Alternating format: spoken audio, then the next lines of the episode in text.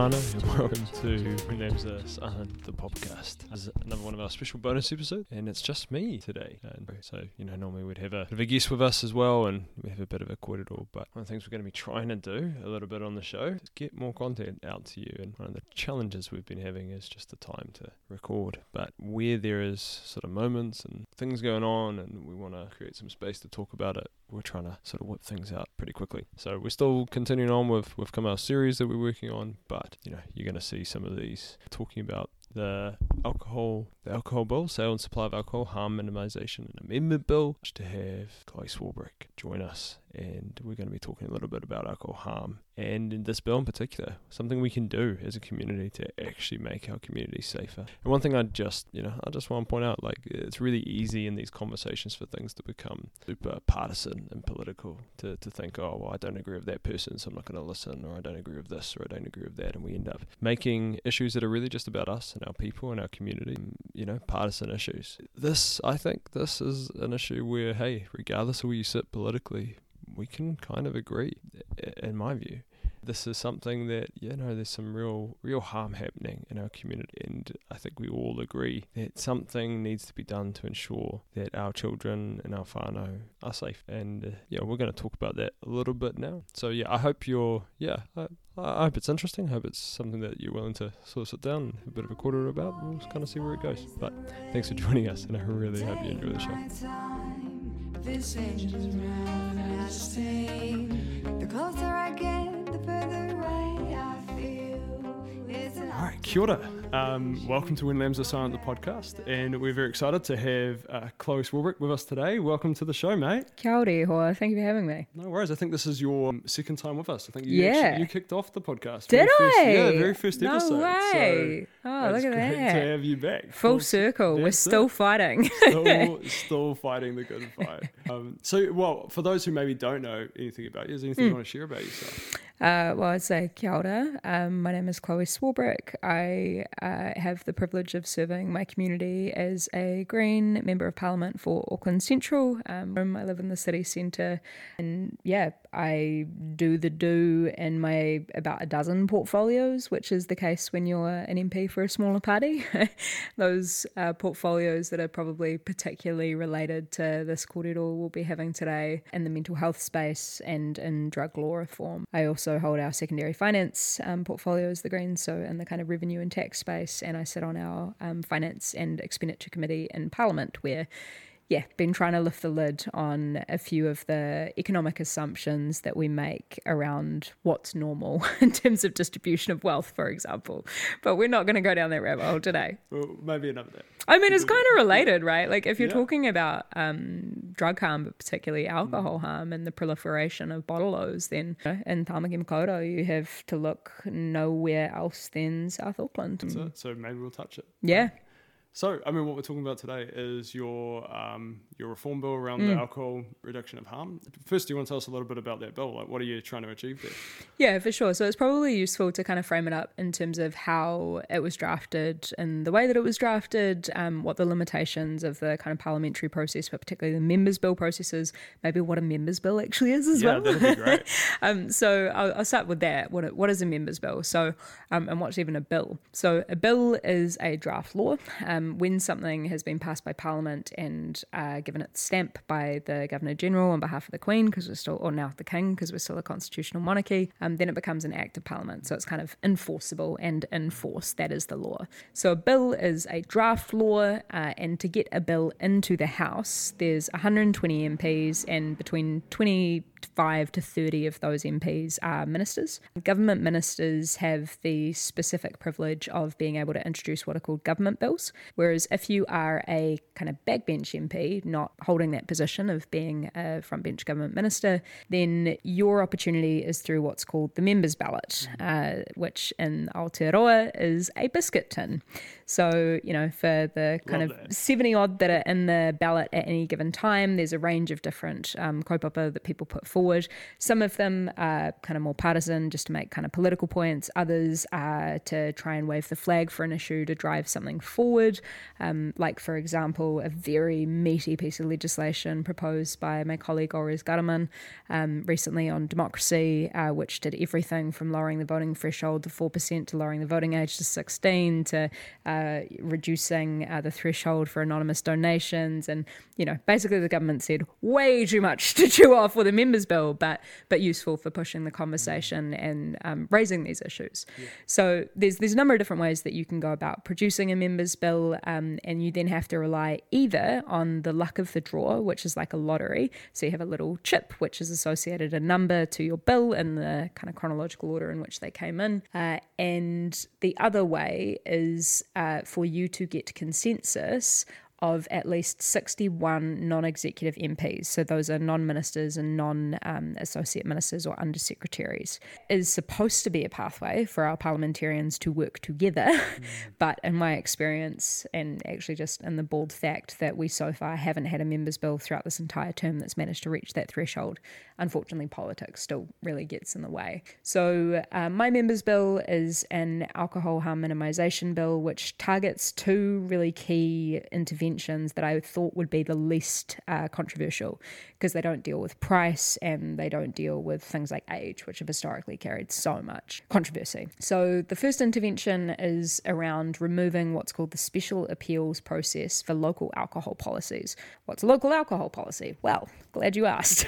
a local alcohol policy uh, is something that theoretically our local governments, so our councils across the country, were supposedly empowered to do under the Sale and Supply of Alcohol Act 2012. So it was supposedly empowering our local communities through our councils to go consult with the broader community, create a local alcohol policy that, you know, for example, in places like Whanganui, uh, puts a limit on the number of bottle shops uh, or on the density of those bottle shops. So how many, you know, people in a populated area versus how many bottle shops. Things like, you know, sales in supermarkets and opening times and a range of other things. The problem with that ostensible ability for our councils to implement these local alcohol policies is that alongside that part of the Sale and Supply of Alcohol Act, there was the introduction of a effectively special appeals process. So this is above and beyond what some people may know of as judicial appeals, where if you don't like a law and you feel like it's inconsistent with the purpose and how it's being applied, you can take it to court. This is a different, unique, extra appeal process that exists specifically laid out in the legislation, which has enabled, uh, in particularly Auckland, but also in Christchurch, particularly the supermarkets, but also a range of bottle shops, to take our councils to court, which has meant that in Tamaki Makaurau, our council has been fighting for seven years and exhausted more than a million dollars trying to implement a local alcohol policy, which has gone all the way to the Supreme Court, and we're still fighting. So, it would remove that special appeals process. So basically, things could still be still be judicially appealed, um, which deals with some of the Bill of Rights Act issues that you know the National Party wave around. But it also critically is just about making local democracy work. So it's a really complicated way of basically saying give power back to the people and don't allow them to be mowed over by corporate interests. The second part of the bill uh, deals with three of the seven, I believe, recommendations from a 2014 ministerial forum, which is kind of a government commissioned group uh, chaired by Sir Graham Lowe, commissioned by the then national government, uh, to deal with looking at what are the best interventions uh, for particularly reducing sports related alcohol harm and particularly exposure to young people, and therefore kind of the most acute or earliest entry point into harm. The recommendations basically extended to, in the long term, we want to see a complete removal of alcohol sponsorship, advertising, and exposure in sports. But the part that my bill deals with is just for uh, product only advertising and broadcast sports, so the big end of town. Uh, and yeah, that's basically what the bill does. Is two key things: the local alcohol policies being fixed and removal uh, of sports advertising and sponsorship in broadcast sport. Sorry, alcohol advertising in broadcast sports. Awesome. So that's an awesome rundown in the bill. Like someone who's sitting here thinking, like, what's the real harm though? Like, what are Mm. we, what are we actually trying to solve if we went down into the dirt? How is this harming or affecting people in the real world? Mm. So, if we just take a step back and consider alcohol as a drug, which it is, and we, we feel, I find it really fascinating, particularly in the drug law reform and even in the mental health space, how we seem really unwilling to grapple with the reality that the substance, which is consumed by 80% of New Zealand adult New Zealanders, is indeed a drug. And it causes a heck of a lot of harm based on pretty much every metric that we have in terms of the cost to, you know, from a right wing perspective, productivity, but also in terms of our road toll, uh, in terms of people landing in the emergency unit and hospital, in terms of uh, preventable health issues and earlier death, in terms of correlation, particularly to suicide uh, and other mental ill health, and therefore self medication and a range of other issues. Alcohol is, based on all of those measures, at a macro level, the most harmful drug that we have in our society. It costs us billions of dollars a year. And I think, as with all drugs, my approach is well, if we accept that the drug can cause harm, how then do we create a legal response that reduces that harm? And in the context of something like cannabis, I'd say, well, our criminal prohibition approach is causing far more harm than it is preventing because it's pushing people underground where they're consuming unknown substances of unknown quality to unknown effect with a lack of ability to put their hand up and ask for help if they need it because they risk going away in handcuffs. Not to mention a range of other issues with regard to medicinal cannabis, etc. When it comes to alcohol, I'd say that we have a model that privileges commercial and business interests over the health of our communities, particularly of our young people. So yeah, the the the basic thrust of it is that alcohol can cause harm in the same way that any drug can cause harm. And we have an option uh, and a spectrum of different regulatory responses where at the one end you have complete criminal prohibition. It doesn't work. When it comes to alcohol, they tried it in the 1910s in the United States and it was really clear that it didn't work. And at the other end of town, you have a complete legal free market that also doesn't work when you're talking about a substance that can cause as much harm as it does. So, what's the kind of sweet spot? Well, you drag it back from both of those extremes and it looks like sensible legal regulation that is evidence informed with an opportunity to intervene in problematic usage, but also accepting the reality that some people are going to use these substances regardless of what the legal framework says. So, how do you help and support those people who need it, but also provide for some agency in there? I, I think that comment that alcohol is the most harmful drug in Mm. our society is, is probably something that a few people haven't thought about or recognized. But so, like when you're saying that, to be clear, like when we look at sort of meth, Mm. cannabis, you know, how do you rate that in relation to those other? In a macro level. being really harmful. Yeah, so again, this is why I say at a macro level, when you take into account all of those different variables in terms of the scale of harm uh, and therefore the amount of people who are detrimentally impacted and the range of earlier deaths and otherwise, but also actually even in the criminal justice system, you only have to talk to the police locally here, as I obviously often do, and they'll tell you, and you'll see it actually if you go out with them late at night, that the major issue that they're dealing with is alcohol fueled crimes um, and disruption and disturbances. So, yeah, again, this is not to discount that obviously the likes of methamphetamine on an individual's usage, when, you know, currently obviously also under criminal prohibition, that that is incredibly harmful for an individual and for their whānau and for the broader community. That's not to discount the reality that also um, at a macro level, alcohol causes an immense amount of harm. Both of these things can be true at the same time. What's what's your what's your thoughts around um, when you weigh up sort of those two things? Mm. You know, how, where do you come down? First thing I'd say is that we heard the same arguments actually around tobacco sponsorship. So it wasn't until the 90s when we banned tobacco sponsorship, and people, you know, might forget that we used to have uh, tobacco sponsorship all across many different sporting codes, and the tobacco industry and the advertising industry and some members of the sporting community all argued that everything would fall over and sports clubs would be, you know, in a dire strait if we ended the advertisement and the sponsorship uh, from tobacco industry to our sporting codes. Obviously, that didn't happen. The sky didn't fall in. There were alternative sponsors that were found. Uh, and I think the same can be said when it comes to alcohol. So there's been a lot of economic modelling that's been done on this, but I won't bore you with that. What it shows is that basically the majority of uh, these sponsorship positions will be taken up almost immediately within, you know, three to six months. Uh, The other thing that I'd say is that unfortunately, despite requesting time and again from Minister of Sports uh, and Recreation, from the advertising industry, from the alcohol industry, and from those involved in the sporting sector, including Sports New Zealand, our kind of peak body that reports to the government, the latest data on the value, the monetary value of alcohol advertising and sponsorship to our sporting codes, none have been able to give me an up to date figure. So, mm. unfortunately, we are kind of shadow boxing, and the most up to date figure we're dealing with is from 2014 from that ministerial forum commissioned by the Nats, which they subsequently did nothing with, uh, which is around 20 $20.3 million so the other really interesting component there is that all of those sectors, the alcohol, advertising, and sports sectors, have also told me that they estimate that it's lower now mm-hmm. because you've seen actually a real trend from actually increasingly a number of our grassroots sporting codes to say they don't want to be advertising and promoting this kind of product, particularly to the younger people who come to their games. So yeah, the argument just doesn't hold water. It doesn't stack up, particularly when you take into account, based on some really local research that we have out of the University of Otago Medical School, that uh, young people are exposed to alcohol advertisements and marketing. Uh, I believe it's 1.4 times a day by virtue of sports. So, this is in posters that they might have in their room, stuff that they might see on television when they're walking down the street. This is just through sporting 1.4 times a day, but when you take into account viewership of broadcast sports, it's between one and three times a minute that you're exposed to alcohol marketing. You know, people will say, well, you know, there's there's individual choice involved. Sure.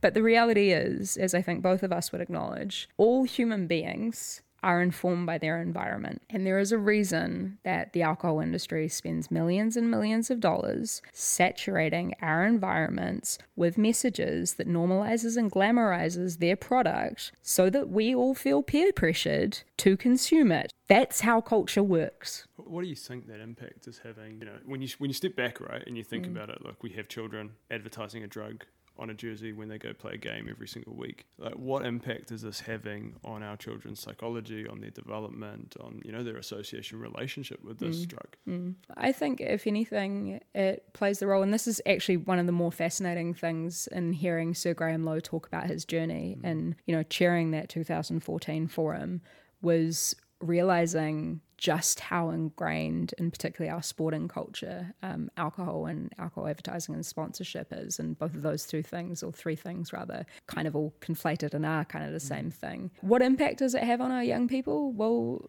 it has the impact of normalizing and glamorizing this drug. And again, I don't say this drug for sake of kind of trying to demonize uh, drugs. I'm the last person to want to stigmatize and demonize inherently any of these substances because we have to accept they, they exist. You know, alcohol is ethanol and, you know, it, it exists. And people have made moonshine since, uh, you know, dawn of human history.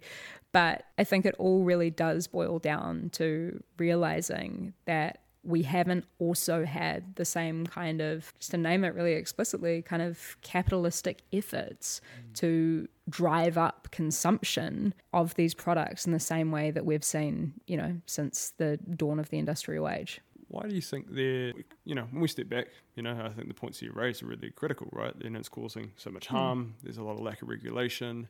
Even in the sporting space, these are children, mm. and, and, largely, you know, you talk about adults, you know, whatever, but we're talking about kids in a lot of hmm. cases. You know, I know every sport club I've been involved in, know, you've got five, six year olds running around with alcohol advertising on their shirts we even think about sort of the broader context, you know, the All Blacks and how associated now our, our big sporting brands and names are. And, and I appreciate that this bill isn't targeting that. I don't believe yet. Is that right? Or it will it eventually? Maybe you can clarify grassroots that. codes? No, grassroots. It's not targeting international sports. Oh, so there is there's currently um, drafting in the bill, which is just based on so the bill's based on recommendations one, three, and seven, who may be uh, seeking citations at home uh, of the 2014 forum, and one of the key recommendations that these were all the kind of immediate steps yeah. that you could take. One of the key fishhooks that they identified is that the practical implementation of this kind of lower hanging, more immediate ban mm. on alcohol advertising and broadcast sports would be the contracts for international sporting events. So it provides for effectively the opportunity for exclusion if it jumps through a few other mm. hoops for an international game, but it wouldn't automatically give yeah, yeah, license. But so so thinking about all of that and, and, and again thinking about that harm. Um, yeah, why do you think there is such opposition to to this specifically in, in Parliament at the moment? You know, uh, one of the things I've found interesting is having these conversations when you break it down and actually think about this. It seems like there's a lot of support for it in the community. Yeah, where's that opposition coming from, and what's motivating it? So you're right that there is a lot of support out there, you know, in trying to break the ice of this issue, even before it was pulled from the ballot, when I was trying to get things up that other way through consensus in Parliament. I first started approaching local governments across the country and started with Auckland Council because of its experience with the LAPs in particular. And Auckland Council ended up passing a remit to effectively lobby MPs to pass this bill to get it out of the biscuit tin and to pass it because of how much harm Auckland Council sees. And then we saw that kind of wave of endorsements down the rest of the country. So we now have endorsements from councils across this country that represent more than half of the country's population. That's we also have support from Auckland City Mission, from uh, Alcohol Health Watch, from Hapai Te Hauora, from consumer, from those involved in the medical sector, from so many different orgs, from Alzheimer's New Zealand. And then in terms of the actually vocal opposition to date, in terms of political parties that have nailed their mast, um, their colours to the mast of opposition, have been National and ACT. And then I think to a certain extent, I was kind of naive in when I first got this bill drawn from the biscuit tin, uh, in thinking that the alcohol lobby would actually come out and argue this publicly. What I've been really gutted to come to learn is just how shady they behave. They have not once sought to publicly debate or to really fulsomely discuss this legislation, but I know that they have been having these conversations behind the scenes. And, you know, I guess in terms of the political reality and, you know, to your point around where's the political opposition coming from, it's pretty nonsensical from both National and ACT. And I've gone through it many times with Paul Goldsmith, for example, his many red herring and illogical arguments, including, for example, that, you know, we're picking on sports to which you can say, well, we have no other sector in this country that is as highly studied when it comes to alcohol exposure and advertising as the sporting industry. But also, if you want to see it extended to arts and cultural events, we can do that. But of course, they don't, so it's not a logical or in good faith argument. And then you've got the Labour Party. So I've been working, obviously, I'm from the Greens. We've got 10 votes. Te Pāti Māori has two votes. That gives us 12 votes. We need 61 to pass it. So we need 49. Labour are the only ones who've said that they will use their conscience, aside from obviously TPM and us. That means that we can lose of Labour's 65, about 16 of them. And what I'm concerned about is some of the noises that we've heard from some of our ministers who are saying things like, as I said before, without any quantifiable argument, that this is a really valuable funding source for our grassroots sports without willing to engage in any of the, op- uh, the opportunities for replacing that funding that I've proposed to them. And there's two main ways or being willing to quantify what the supposed high value actually is. So I think when it really boils down to it, what I'm experiencing in terms of the kind of political shadow boxing, because I don't really know who the opposition is or where it's coming from, and it doesn't seem political, and you can't really grasp it or to take on these industries, or maybe being perceived as, I don't know, the fun police or, or something else. Mm. But again, none of that stuff really makes sense to me because at the least to me, politics is supposed to be about leadership. Yeah. you know, you get to frame up what that debate is. Yeah. Yeah. And, and I guess that's the question sitting here. You, you think about all the evidence behind this, mm. you think about the community, you know, you've just talked about all the support that's there mm. for it. It sounds like actually Aotearoa want this in, uh, to the large point. So the government currently could take this bill, right? Mm-hmm. And they could pass it if mm-hmm. they wanted to. I offered the bill in a question in the House on Wednesday, actually, to the Minister of Justice, and she said, nah. and what was the rationale yeah. for that? She did say that the government is working on their own piece of legislation. Um, so I'm really interested to see some details on that because, you know, at the very least, the one thing that I can say is that by rattling the cages and by continuing to push this kaupapa and by so many of those who fought so long and hard for action um, on alcohol harm, that the kind of opportunity that we have with the thin end of the wedge in the parliamentary space this term being this bill, we are seeing the government realise that it has to do work. Mm. So I think that something is going to happen. I just think that we have to continue to push and to fight for real certainty, mm. timelines, and guarantees that it's going to happen because my key argument remains until that time that we have a bill in front of Parliament that does two of the most consistently recommended interventions that are super well entrenched in evidence. And it can do that. We, we mm. can pass that if we want to. Otherwise, we're relying on potentially another review, potentially another piece of legislation that we have no time frame, no terms of reference, and no guarantee is going to pass. And I think when it comes to particularly drug harm and particularly alcohol harm, I can't tell you the amount of reviews that I've read, and I can't tell you the amount of times that I've read parliamentary Hansard, that's records of parliamentary debates, where MPs from whatever government of the day have voted down bills that have sought to do something in this space in terms of limiting corporate power because the government of the day has said that it wants to do a review. That review then happens, and there's no legislative change. Why are these corporations, these lobby groups, why are they so powerful? Why, why are they so influential with a government, especially a government like ours, which is progressive, liberal, Labour government?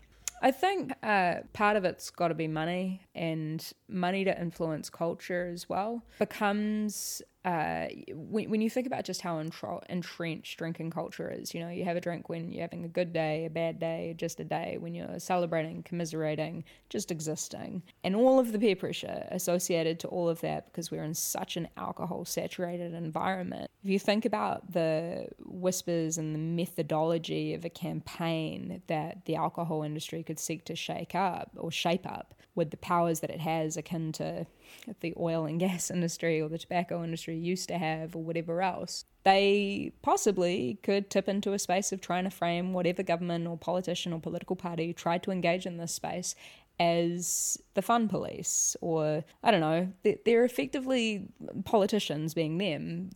These politicians who seem to not want to do much in this space seem to be scared of a boogeyman that hasn't come forward and defined itself, but basically seems to be so powerful because it hasn't yet said boo and nobody knows how big that boo is going to be. And that's been my point consistently to, you know, some MPs who may be concerned about being framed up in that way is blame me. that's why I took this thing on. And if you want credit for it, then heck, become a co sponsor for the bill. I'm not precious about this. I don't care who's pushing it forward. I just need it to be pushed forward. Our communities need it to be pushed forward. So, how does the community help? You know, you got people here sitting, look, yeah, this is something we want. We want mm. to see this change. We want to, you know, like, we want to see this happen so that, you know, our kids in the future don't have to be dealing with the same stuff that, you know, we're talking about today. Mm-hmm. Having this reform happen in our lifetime would be amazing, you know, along with a whole range of things. Like, how, how do we, how do we send the message to our politicians, to our leaders? Um, how do we give them the courage to mm. lead? One of the simplest things that people um, may be able to do is uh, go to the website that was formed by Hapai Te and Alcohol Health Watch and driving the start of this campaign and pulling together a range of awesome NGOs and people and more than 8,000 New Zealanders who signed a petition which was tabled in Parliament a few weeks ago, accepted by Arena Williams, um, awesome Labour MP um, out in Manurewa, who's been very brave, I think, in saying that, you know, she stands for this kaupapa. People can go to that passthebill.nz website and there is a link through there on a kind of draft email format that you can send to your MP. And I'd say, you know, if you live in an area with a national direct MP or with me as your MP, then uh, you know it's probably not necessarily going to be the best use of your time. Um, it has been funny getting emails from people um, lobbying me as the Auckland Central MP when I'm the person who proposed the bill. Um, thank Lo- you. Love to see the support there, right? exactly.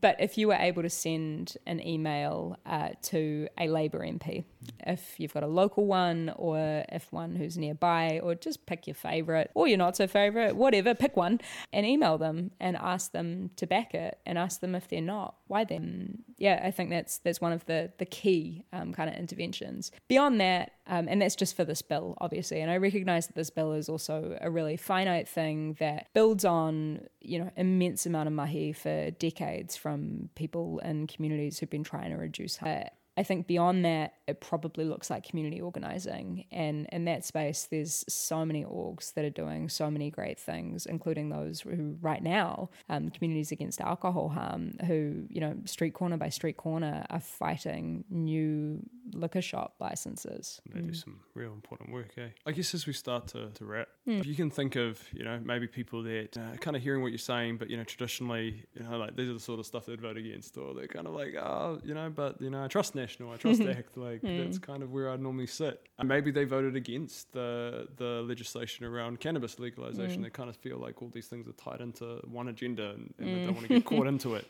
What would you say to, to someone that's sitting in this space, is listening, um, but is really just unsure?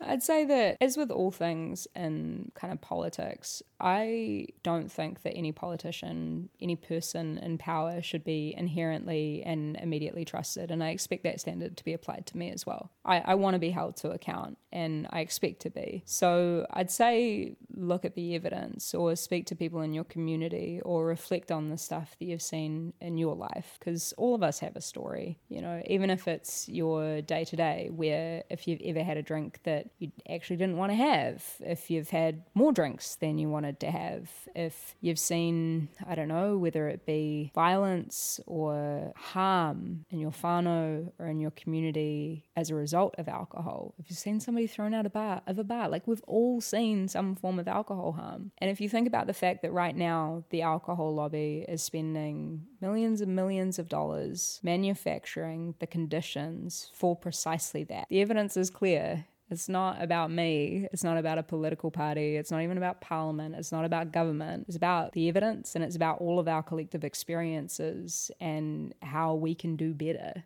Yeah, kia ora. Kia ora. Thank you, Definitely Ihoa. agree. Well, hey, thank you, thank you for coming on the show, and appreciate you know all the mahi that you do for our community, and yeah, for joining us uh, on a on a Friday night after after doing the do. Oh, you're so welcome. I'd also say, actually, um, just on the sports one, like that report was commissioned by the Nats. Like it's Yeah. so far from the Greens. Right. And Sir Graham Lowe, you know, a man who is very well recognized, who was knighted for his service to sport in this country, is the person who chaired the report from the basis of which this draft law came Mm. about. So again, this is just some really straightforward stuff that yeah can go a long way to protecting our young people. It's not about prohibition. I'll be the last politician anybody can accuse of prohibition. It's just about sensible regulation. It's about doing common sense stuff. It's about reducing commercial power and enabling people to make better decisions without being so heavily influenced. Oh, many, and, and and again, like it doesn't need to be partisan, right? It's about our people. And I would hope it wasn't, but unfortunately, Parliament is diminishing my hope in less partisanship. But, But, but we I'm can hopeful. we can all have a role to play, and I think maybe that's the take we vote for in the general election. This is maybe something we can all get behind. It's just an issue, eh? Yeah. Yeah. you don't you don't have to agree with me on everything. You don't have to agree with me on anything. But if this is something you agree with, then it's something that you'd hope that your political representatives also agree with. Yeah, that's awesome. Hey, once again, thanks for your time, my friend. Thank you. I'm sorry for being so terrible with sound bites, but hopefully it's oh, given you a full insight. You're great. You know, we will digest this Yeah. as we go. Go continue. my friend.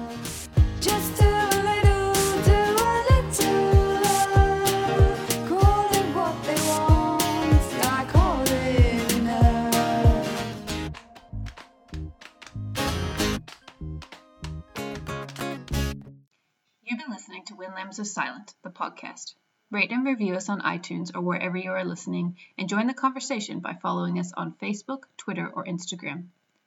The music from this podcast is from the album Dissonance by Jess Jackson and Leon Shelley. Listen to more from these artists on Spotify.